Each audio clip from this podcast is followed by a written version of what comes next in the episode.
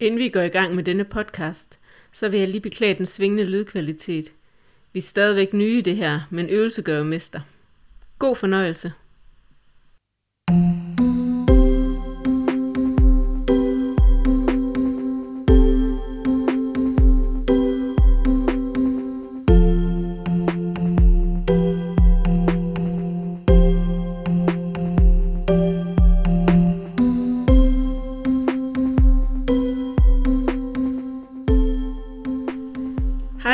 Velkommen til Ramt Nu podcast. Mit navn er Malene. Og mit navn er Louise, og i dag er vi så heldige at have en gæst med i studiet. Det er filminstruktør og forfatter Anne-Grethe Bjarup Ries, som er aktuel med bogen I Guds Rige, som blandt andet handler om det at være mor til et alvorligt sygt barn. Hej, og tak fordi jeg måtte komme. Tak fordi du vil. Tak. Det er vi så glade for. Det er dejligt. Og kunne du tænke dig sådan lige at, at fortælle lidt om, om dit forløb, altså omkring at have et sygt barn? Ja, Ja altså øh, Gilbert i 2015, øh, hvor han er 8 år, der får han konstateret leukemi. Og det er øh, voldsomt, og fordi vi skal igennem en periode på, på to og et halvt år med kemo. Og, øh, og først så tror vi jo bare, at, øh, det klarer vi i stiv arm. Øh, men det viser sig, at, øh, at det er altså øh, et helt umenneskeligt forløb, vi går ind i, fordi det er over så lang tid. Og, øh, og undervejs er vi ved at miste ham et øh, par gange, fordi han, øh, han kan ikke tåle kemoen, han får så voldsomme bivirkninger. Øh, men øh, vi kommer ud på den anden side, og han får den sidste kemo, og, men, men, men så blev lys, altså hvad hedder det, livet ikke bare lyst efter den der pille, og der var mange øh, efterdønninger, psykiske efterdønninger og angst og, og terapi og alt muligt. Men altså efter to og et halvt år, så blev han erklæret rask. Mm. Ja. ja.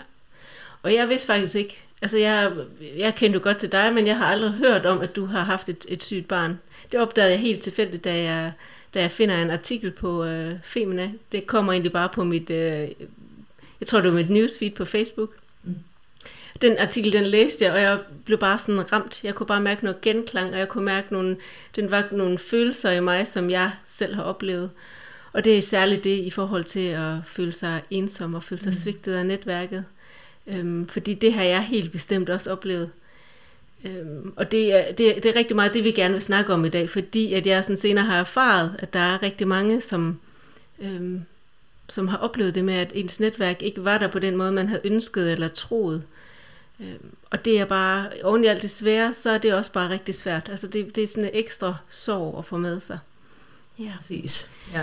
Øhm, men inden vi går sådan rigtig meget i gang, så er det rigtig vigtigt for mig at øhm, sådan komme med en lille fodnote eller disclaimer.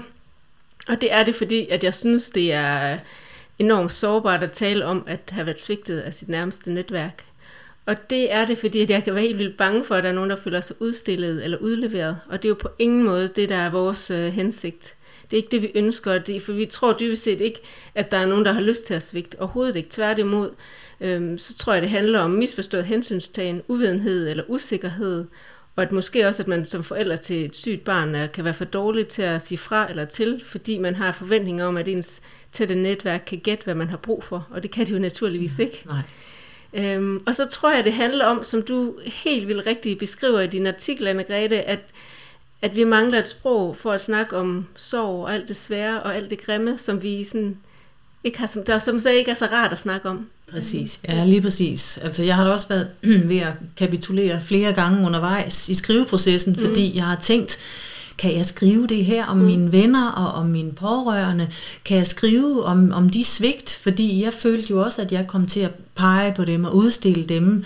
Så derfor har det faktisk været vigtigt for mig at gå endnu længere tilbage i min mors barndom og i min fars barndom og i min søskendes øh, barndom, min egen barndom, for ligesom at kortlægge, hvad det er for et stof, vi er gjort af, og hvor meget vi er vokset op med, at vi skal tige stille omkring alt det, der er svært at tale om. Nej, men det sådan snakker vi ikke det med. Vi skal også videre. Altså alle de der floskler, man møder, men de sætter sig jo ned i, i generationerne efter. Mm. Øhm, så derfor øh, har jeg sådan fundet ud af, at det er ikke en bog, der, der peger på folk, der siger, det var for dårligt, at du ikke kom.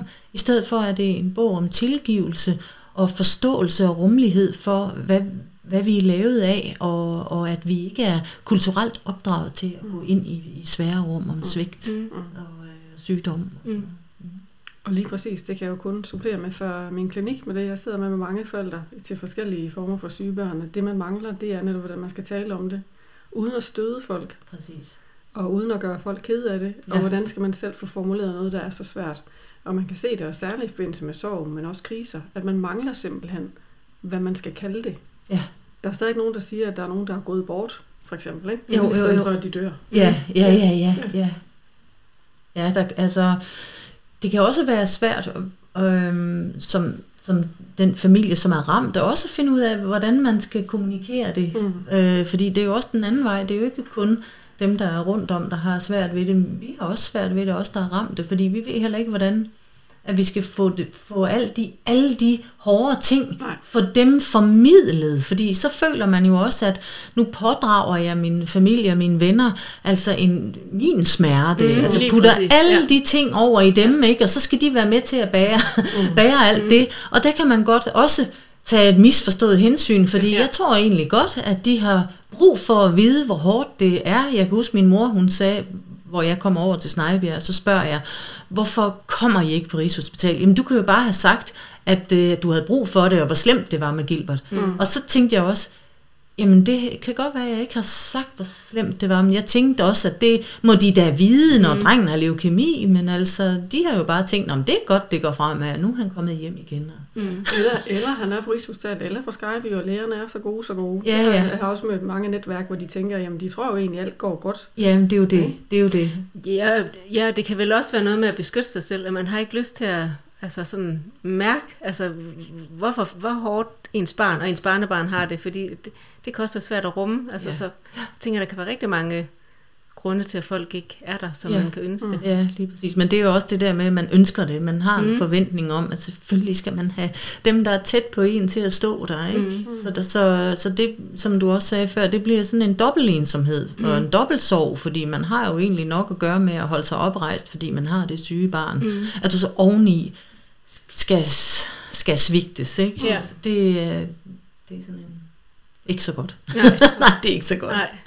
Altså, jeg vil jo tænke, at, at jeg tænker jo ikke, at, at, at vores pårørende, hverken dine eller mine, har tænkt, at de svigter. Det tænker jeg simpelthen ikke. Øh, fordi det er der jo ikke nogen, der ønsker bevidst at gøre. Det tror jeg heller ikke, de, de, de, de synes. Nej. Nej.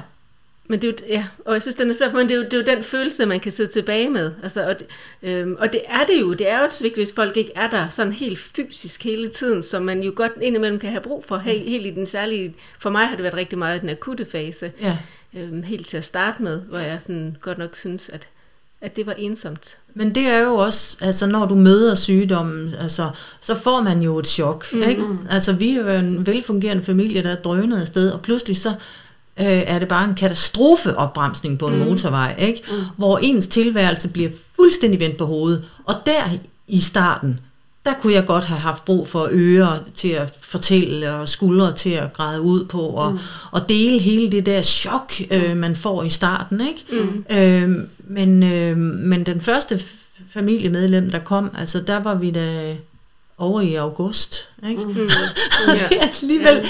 mange, mange dage, ja. øh, uger og jo måneder mm. også. Ikke? Øh, og jeg forstod det ikke. Nej, det, og det kan jeg virkelig godt forstå, for man forventer det, og man tænker jo selv, hvis det var mit barn, så var jeg der med det samme. Jamen for pokker, jeg vil da Ja. smide alt. Det, det, og Ja. det siger man jo. Ja. Altså, øh, smide alt og så bare tage afsted. Så det er, jo, det er jo sådan en idé, sådan et Ja. scenarie, man har, at det er sådan, det skal være. Ja. Det var ikke fordi, vi sådan, som sådan, synes jeg, var alene hele tiden. Folk kom også og besøgte os, øhm, men det var sådan ikke så meget, som jeg kunne ønske, og det var heller ikke, øh, vi skulle helst ikke snakke for dybt og for komme for tæt på, fordi det gjorde for ondt at snakke om. Mm. Øhm, og der var meget tid, vi tilbragte alene. Øhm, altså, jeg har også en helt, helt konkret oplevelse, fordi at jeg, jo, jeg, har, jeg har jo egentlig også sådan lidt været pårørende på forskellige vis. Jeg har jo min søn, som er syg, øh, og så ham i 2015 fik min mand en bypass-operation. Øh, og der blev jeg jo stadigvæk, fordi jeg har ikke, der er ikke noget i vores familie, der tør passe min søn, eller vores søn, og det må jeg jo ligesom acceptere. Jeg kan have svært ved at forstå det, men det er deres valg, og det respekterer jeg, det accepterer jeg. Men det betød, at i forbindelse med min mands bypass, der skulle jeg prøve at tage mig af ham, og være i alle mine egne følelser, og, og være der for min søn. Øhm, og det, det var, altså jeg tror, det, det, altså det, det er også det, der sådan er tættest på.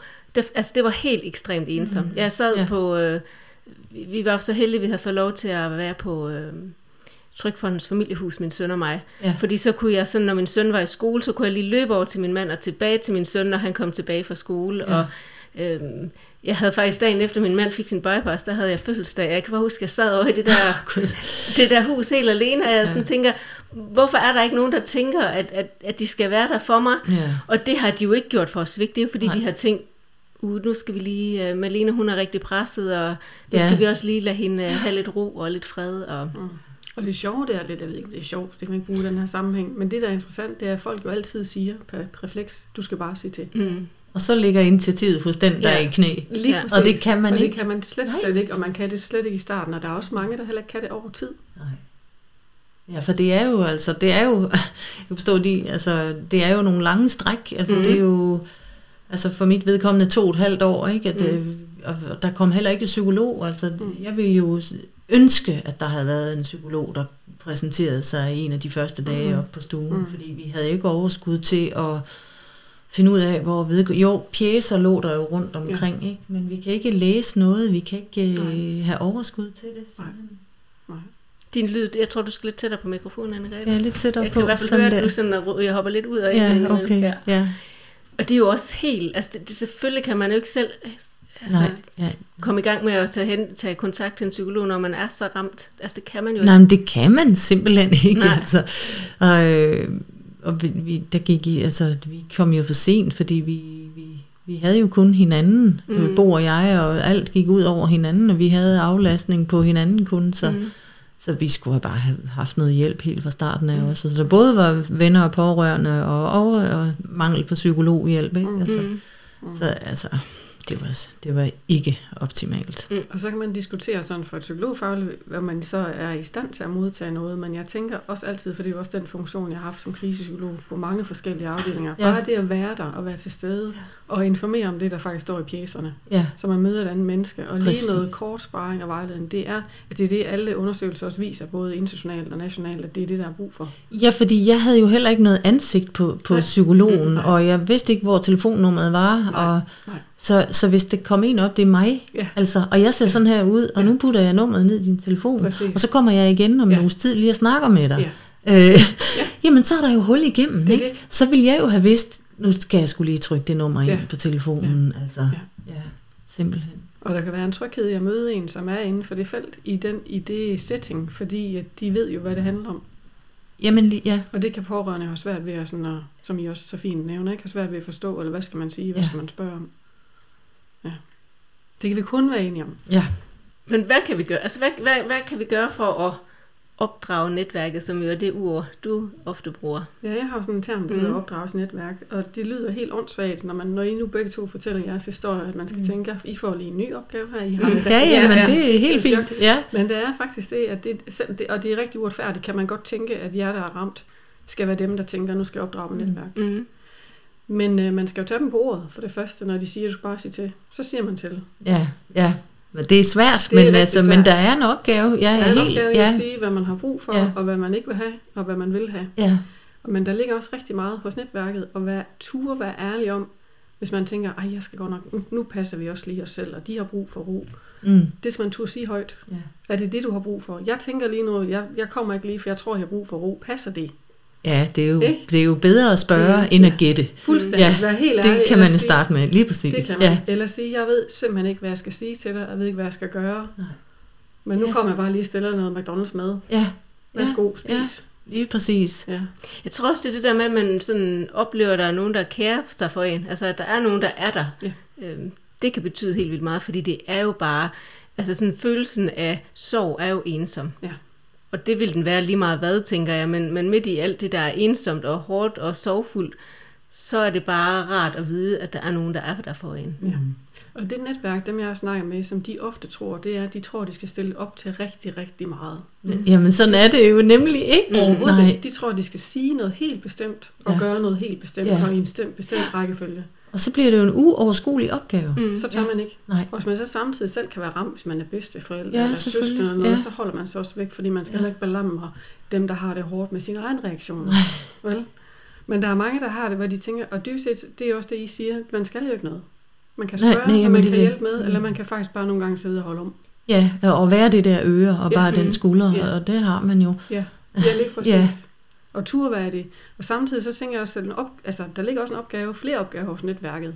For de skal også turde være ærlige om, hvor lang tid de kan det. Mm. Ja, For der er også nogen, hvor de viser sådan lidt, og mange, der har oplevelser med, at så har deres netværk måske været der, men så er netværket kørt træt, og det Ja. får de ikke sagt fra, og så føler man sig som den, der er ramt, faktisk overhovedet ikke mødt. nej. Fordi man kan godt mærke, Ja, ja, ja, ja. nu synes de faktisk er lidt besvær. Ja, Ja. Nu, nej, ja. nu, nu, nu kigger hun igen på uret. Nu, Ja. ja. nu gider hun faktisk ikke Nej. høre mere om, hvad jeg sidder og fortæller nu. Nej.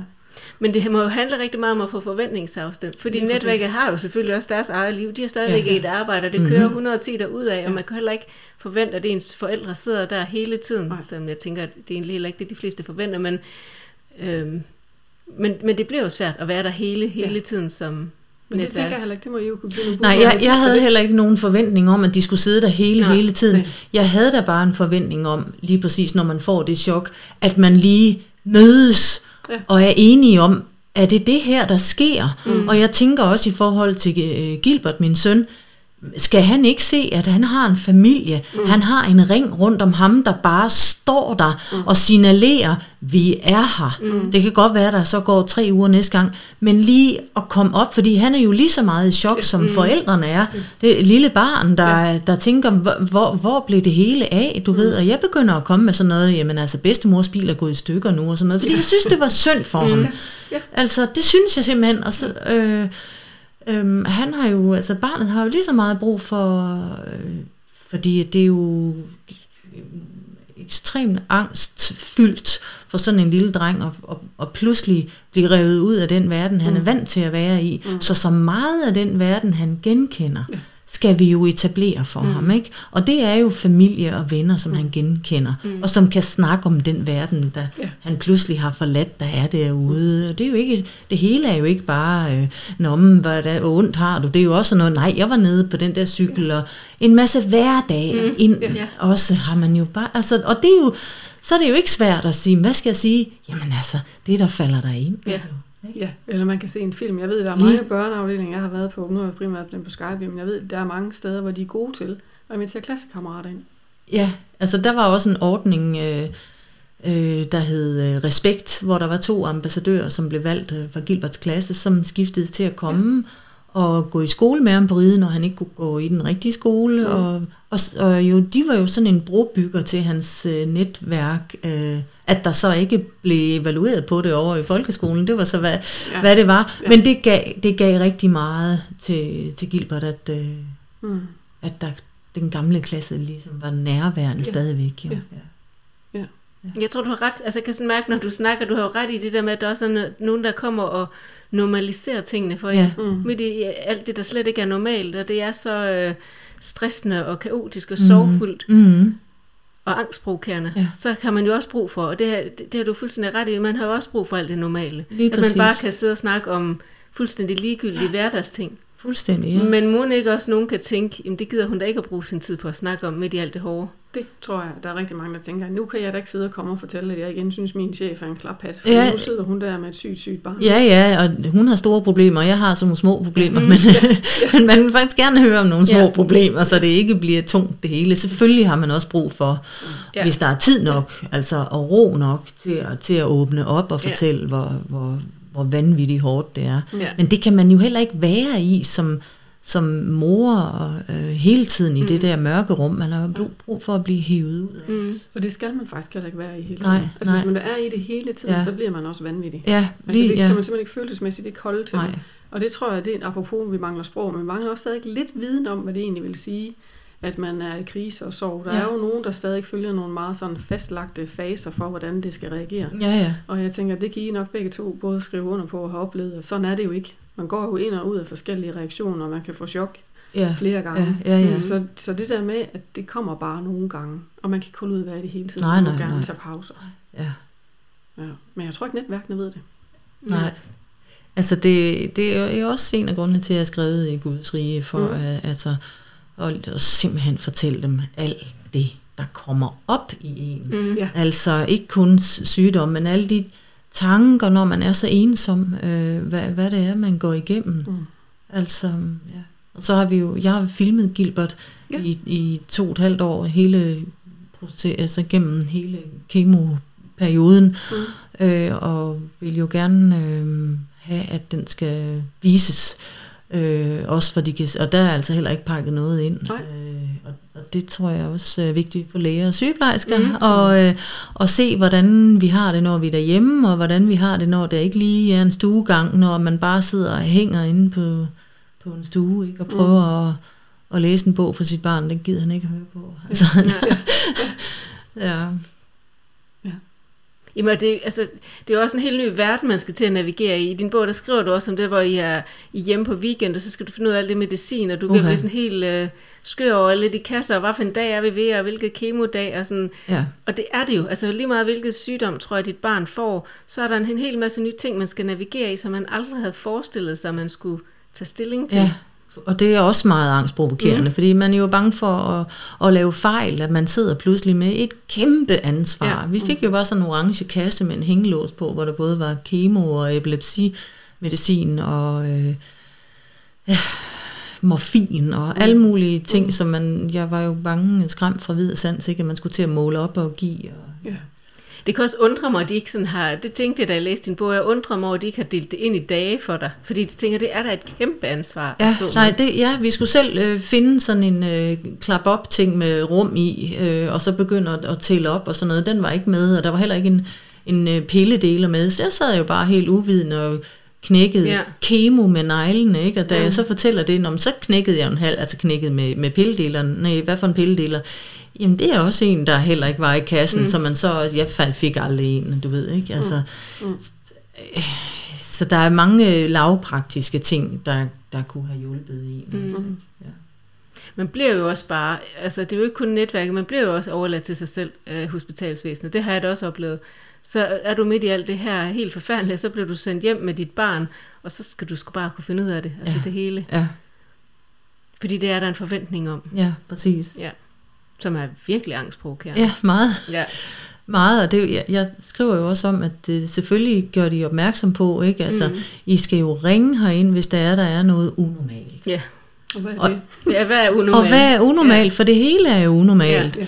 Altså, og jeg kommer jo til den konklusion, jamen altså, han er, det er jo en reaktion på, på kemoen, og det er jo unormalt, ikke? Mhm. Mm-hmm. Altså, vi var lige ved at ringe for sent ind på et tidspunkt, okay. fordi at, øh, at jeg tænkte bare, jamen altså, nu har han fået 24 timers kemo, så selvfølgelig ser han sådan der ud Mm. mm. med blå læber og sådan noget, ikke? Fordi Mm. det er jo bare det kemo, han har fået, det var så fordi han ikke vil gildt, ikke? Mm. Altså,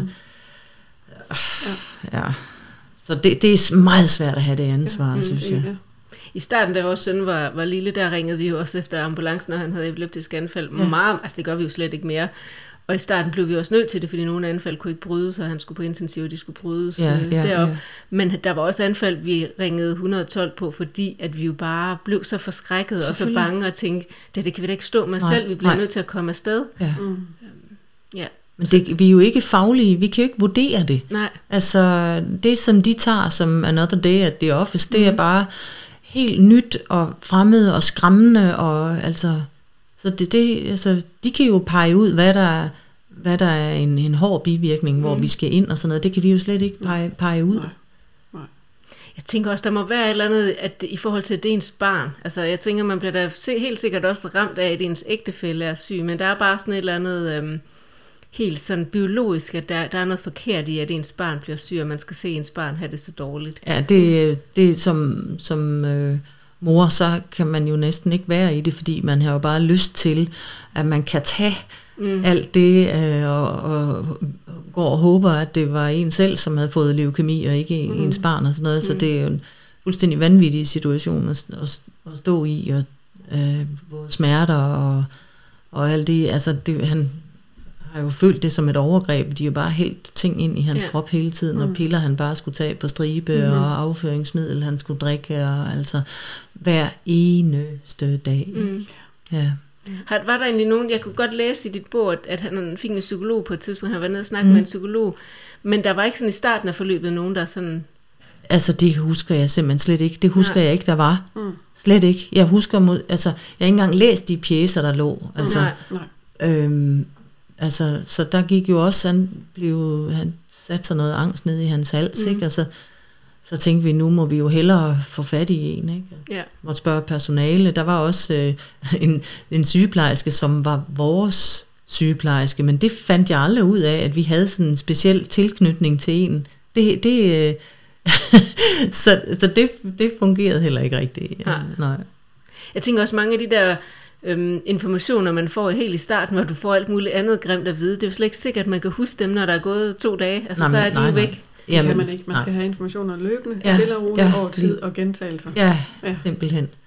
Har I nogle øh, gode råd til, hvad I synes, netværk skal gøre? Altså mit helt, helt klart, det er, at man skal være der, og man skal spørge, men du skal heller ikke være der, som du siger, man skal ikke være der et omfang mere, end du kan. Nej. Jeg, jeg tror, det er rigtig øhm, vigtigt at forventningsafstemme, og det er rigtig vigtigt, at man forventningsafstemmer jævnligt, fordi at, at, at det ændrer sig, hvad man har behov for. Og så er det rigtig vigtigt, at, at folk måske ikke bliver um, vrede eller skuffet over, at man siger fra over for nogle ting, og man gør det flere gange, men derfor vil man gerne stadigvæk blive ved med Ja. at blive inviteret og husket på. Ja. Øhm, fordi det jo ikke er ond vilje, at man melder fra til en hel masse ting. Ja. Altså jeg tænker i hvert fald, at øhm, de helt tætte skal troppe op fysisk. Mm. En, en telefonopringning er okay, men, men man bliver alligevel øh, ked af, at øh, altså, jeg tror, man har brug for den fysiske øh, kontakt øh, i starten af sådan et voldsomt øh, chokerende forløb, som vender ens tilværelse rundt. Mm.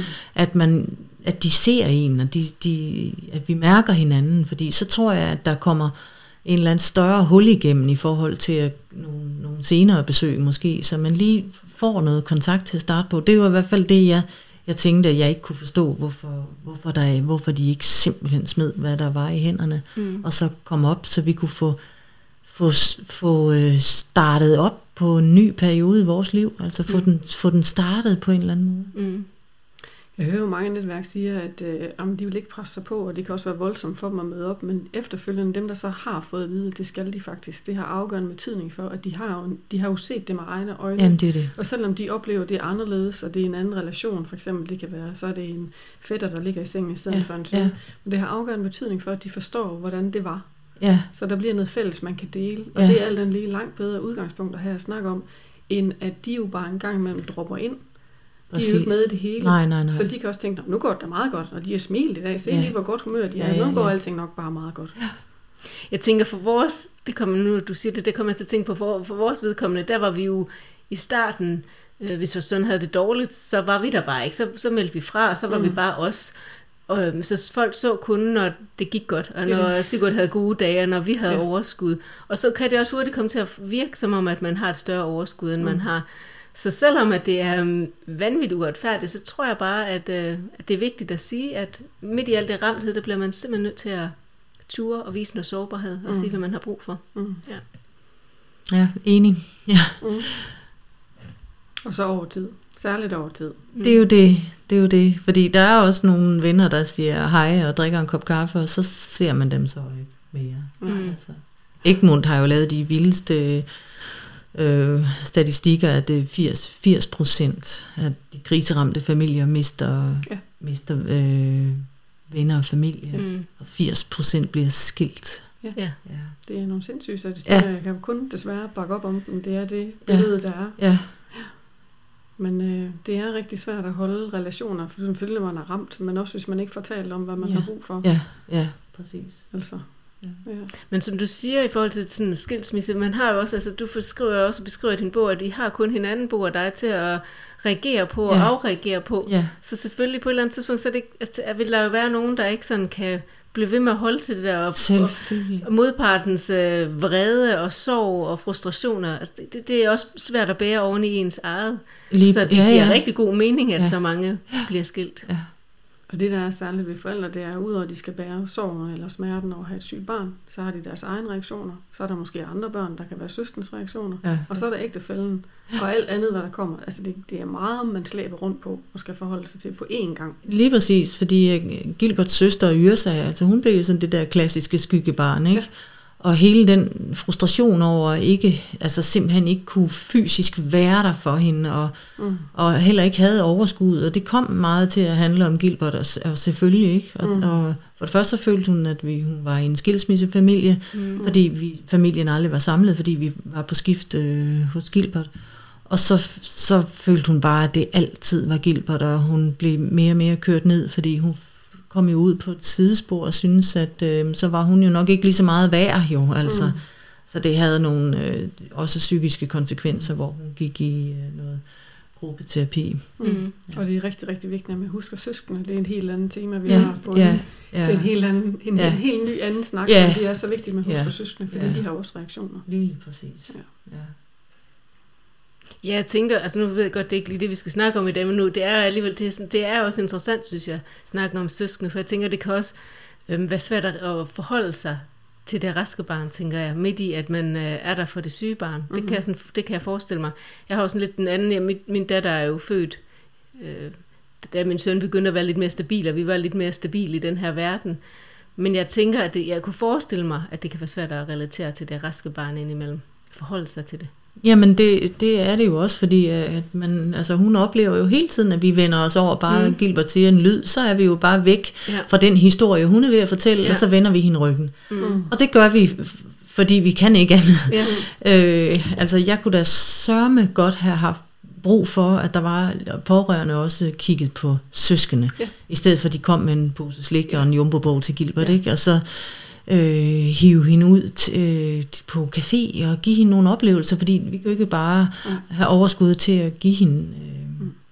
give hende alle mulige oplevelser, som vi plejer at kunne mm. have overskud til. Ikke? Og der kan man jo tale om igen, hvis vi skal sige gode råd til netværk. Der er jo ja. mange praktiske opgaver. Man kan fylde øh, fryseren op med mad, ja. man kan klippe hækken, slå græsset, Ja. Man kan være der med det syge barn, mens forældrene får lov til at tage sig af det raske barn, ja. altså en raske søster. Ja. Ja. Eller man kan bytte. Der er rigtig mange praktiske små opgaver, ja. der egentlig kræver ret meget. Mm. Jamen lige præcis. Mm. Men vigtigt at spørge om det, fordi det er også forskelligt ja. fra familie til familie, ja. hvad man har brug for, ja. og hvad der kan virke uh, intimiderende. Fordi det kan også ja. være, at man tænker, uh, min mor vil rigtig gerne være sød og vaske vores tøj, dengang at, at vores søn var helt lille, og mm. vi var meget på hospitalet, og det var jo rigtig sødt af hende, og det var det, hun sådan tænkte, det kan jeg hjælpe med. Mm. Men jeg kunne nogle gange godt tænke, om det er også lige der, jeg har min pause, at jeg lige kan ordne noget vasketøj. Ja, det er normaliteten. Øhm, ja, lige præcis. Ja. Så, så det kunne nogle gange mere frustrere mig, selvom jeg jo vidste, hun gjorde det af et godt hjerte. Hun gjorde det kun, fordi hun gerne vil hjælpe mig, mm. eller hjælpe os. Øhm, så jeg tænker, at det er helt vildt vigtigt igen. Altså det har vi sagt flere gange, men det er helt vildt vigtigt, ja. at man sådan spørger helt ja. lavpraktisk. Ja, hvad har du brug for? Ja, ja lige præcis. Ja. Altså jeg havde også bare sådan, jamen tag hjem og gå med hunden. Altså, ja. den, den var bare, og jeg ved ikke alt det tis og pølse, vi skulle tørre op, altså det var jo, altså, det var, ja, mange små ting, ja. altså. Ja. ja. Og det, det tror jeg, du har ret i, Louise, det tror jeg ikke folk tænker, for jeg tror folk, de tænker, at det er noget helt vildt, man skal komme og præstere mm. med. Ja. Mm. Fordi det, det de tænker, man har brug for, men det behøver det jo slet, slet ikke. Tit. Der er tit netværk kontakter mig og fortæller, hvad der er sket, og siger, og hvad skal jeg sige? Mm. Ja. Hvad kan jeg gøre? Ja. Jamen det ved man jo, altså det må du nødt til at spørge. Ja, ja, ja. Det er nærmest om, ja. og man skal faktisk, man kan sjældent sige noget forkert. Jamen det kan man, altså det kan man jo ikke. Det sker jo så også nogle, det kan ske, vil jeg sige, og så kan det blive vældig uheldigt, men hvis man siger det bare direkte, jeg ved simpelthen ikke, hvad jeg skal sige til dig. Ja, men ærlighed, lige det præcis, det. ikke? Ja. ja. Ja, fortæl man selv er ramt og ked af det, ja. fordi det er jo også okay, at de er ked af det. Det er jo okay, at bedsteforældrene er ked af det, for det er jo meget naturligt. Men jeg tror også meget godt, at nogen kan have sådan, jamen jeg skal ikke have lov til at have min sorg, fordi det er jo mere synd for dem, der er tæt på. Mm. Så vi skal da i hvert fald ikke uh, Men der er jo bare forskel på sorg. Det er igen, så er vi tilbage, hvor vi startede, ikke? hvordan man taler om ting. Mm. Altså sorg er jo bare mm. sorg. Nej. Der er simpelthen så mange nuancer og mm. forskellige former for sorg, afhængig af, hvad det er for en ja. relation. Så selvfølgelig er der sorg. Ja. ja.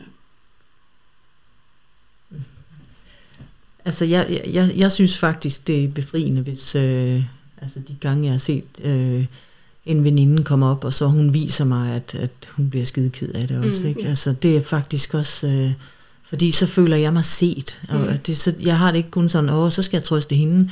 Faktisk så synes jeg, det er rart, at hun viser, hvordan hun har det. Ja. Det har jeg det rigtig godt med. Mm. Eller har haft det rigtig ja. godt med. Mm. Og noget af det, der er rigtig virksomt, det er nemlig, at man bliver har en følelse af, at man bliver set, hørt, hørt ja. og mødt. Ja, ja. Ikke? ja.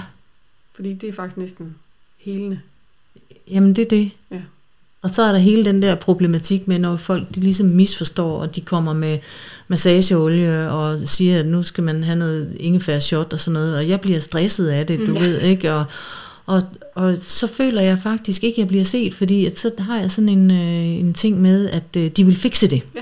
De skal fikse det hurtigst muligt, Ja. fordi så er vi fri for at være i det der hårde rum. Ja. Nu gør jeg, hvad jeg kan. Prøv at høre Mm. her, massageolie, det skal Mm. du massere Gilbert, og så skal du prøve at give ham det der, for det booster immunforsvar. Jamen, Mm. den skal ikke boostes, fordi Nej. han skal, du ved, altså der er så...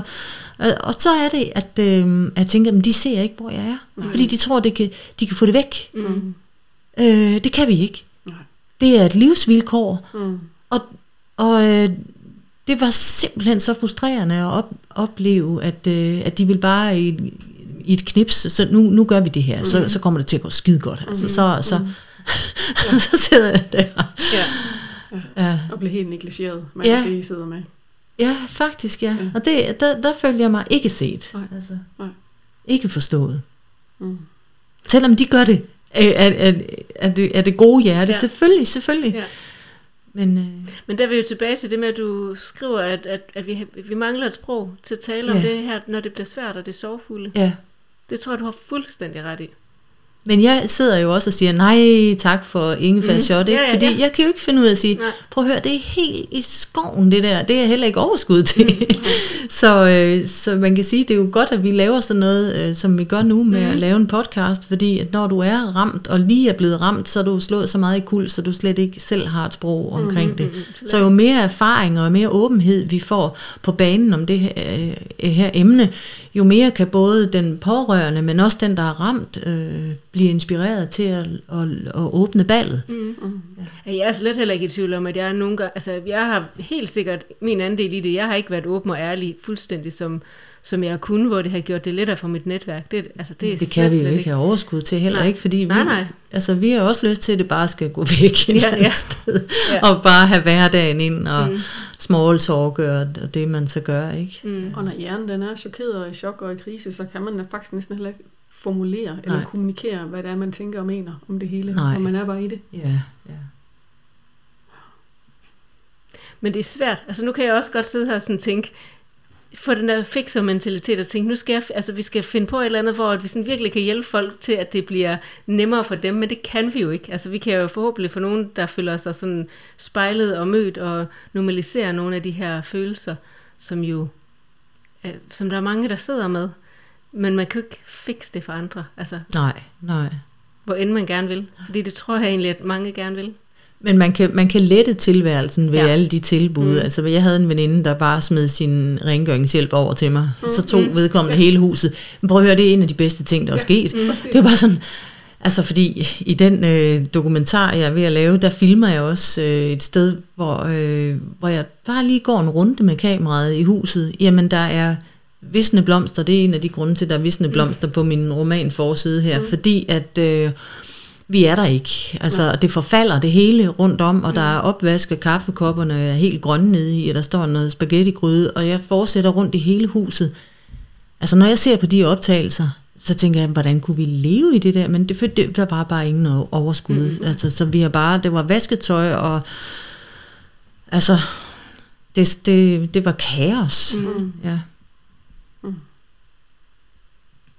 Og så er der jo nok andre, der vil have det omvendt, som tænker, at at få en hjem, øh, hvad hedder det, rengøringshjem, hjælp hjem, det vil være helt vildt frygteligt, fordi de netop godt vil, altså ligesom jeg vil rigtig gerne ordne mit vasketøj, Ja. så vil der være andre, der vil tænke, det der med lige at gøre rent, det er der, hvor jeg har Jo. det normale og sådan. Jo, så jo. igen, altså, husk at spørge. Fordi, Ja, jamen det er det. Ja, Ja. men hun spurgte faktisk, Ja. ja. skal jeg ikke lige Ja. smide over? ja, Jo. ja, ja. ja.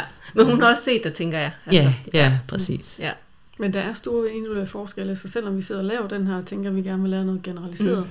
så kan man det kun for at lægge sådan en eller anden grund, men der er jo, noget, der er jo helt tiden individuelt Ja, og hensyn. ja, ja, ja individuelle præcis. forskelle Ja. og hen, øh, hensyn, man skal tage. Mm.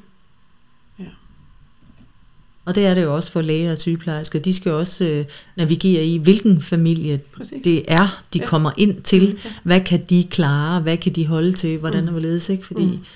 Altså, jeg oplevede jo også mange, som kun tænkte på, på, på medicinen og sådan Ja. noget. Og der var det altså rart at møde nogen, det har du også læst i bogen, altså Mm. når der kommer nogen og ser en, Ja. og, og siger, øhm, Og har set du sove med sko og Fordi man er i så underskud, man er kommet faldet i søvn i joggingbukserne igen Ja. igen, og så den her gang fik jeg altså heller ikke løbeskoene af, ikke? Og så hun, hun cracker sådan en joke, ikke? Ja. Det er befriende, Ja. altså. Befriende. Jamen, der er jo kæmpe, kæmpe forskel på sundhedspersonale, sygeplejersker og læger. Det har jeg virkelig også oplevet. Ja. Og det gør så stor en forskel.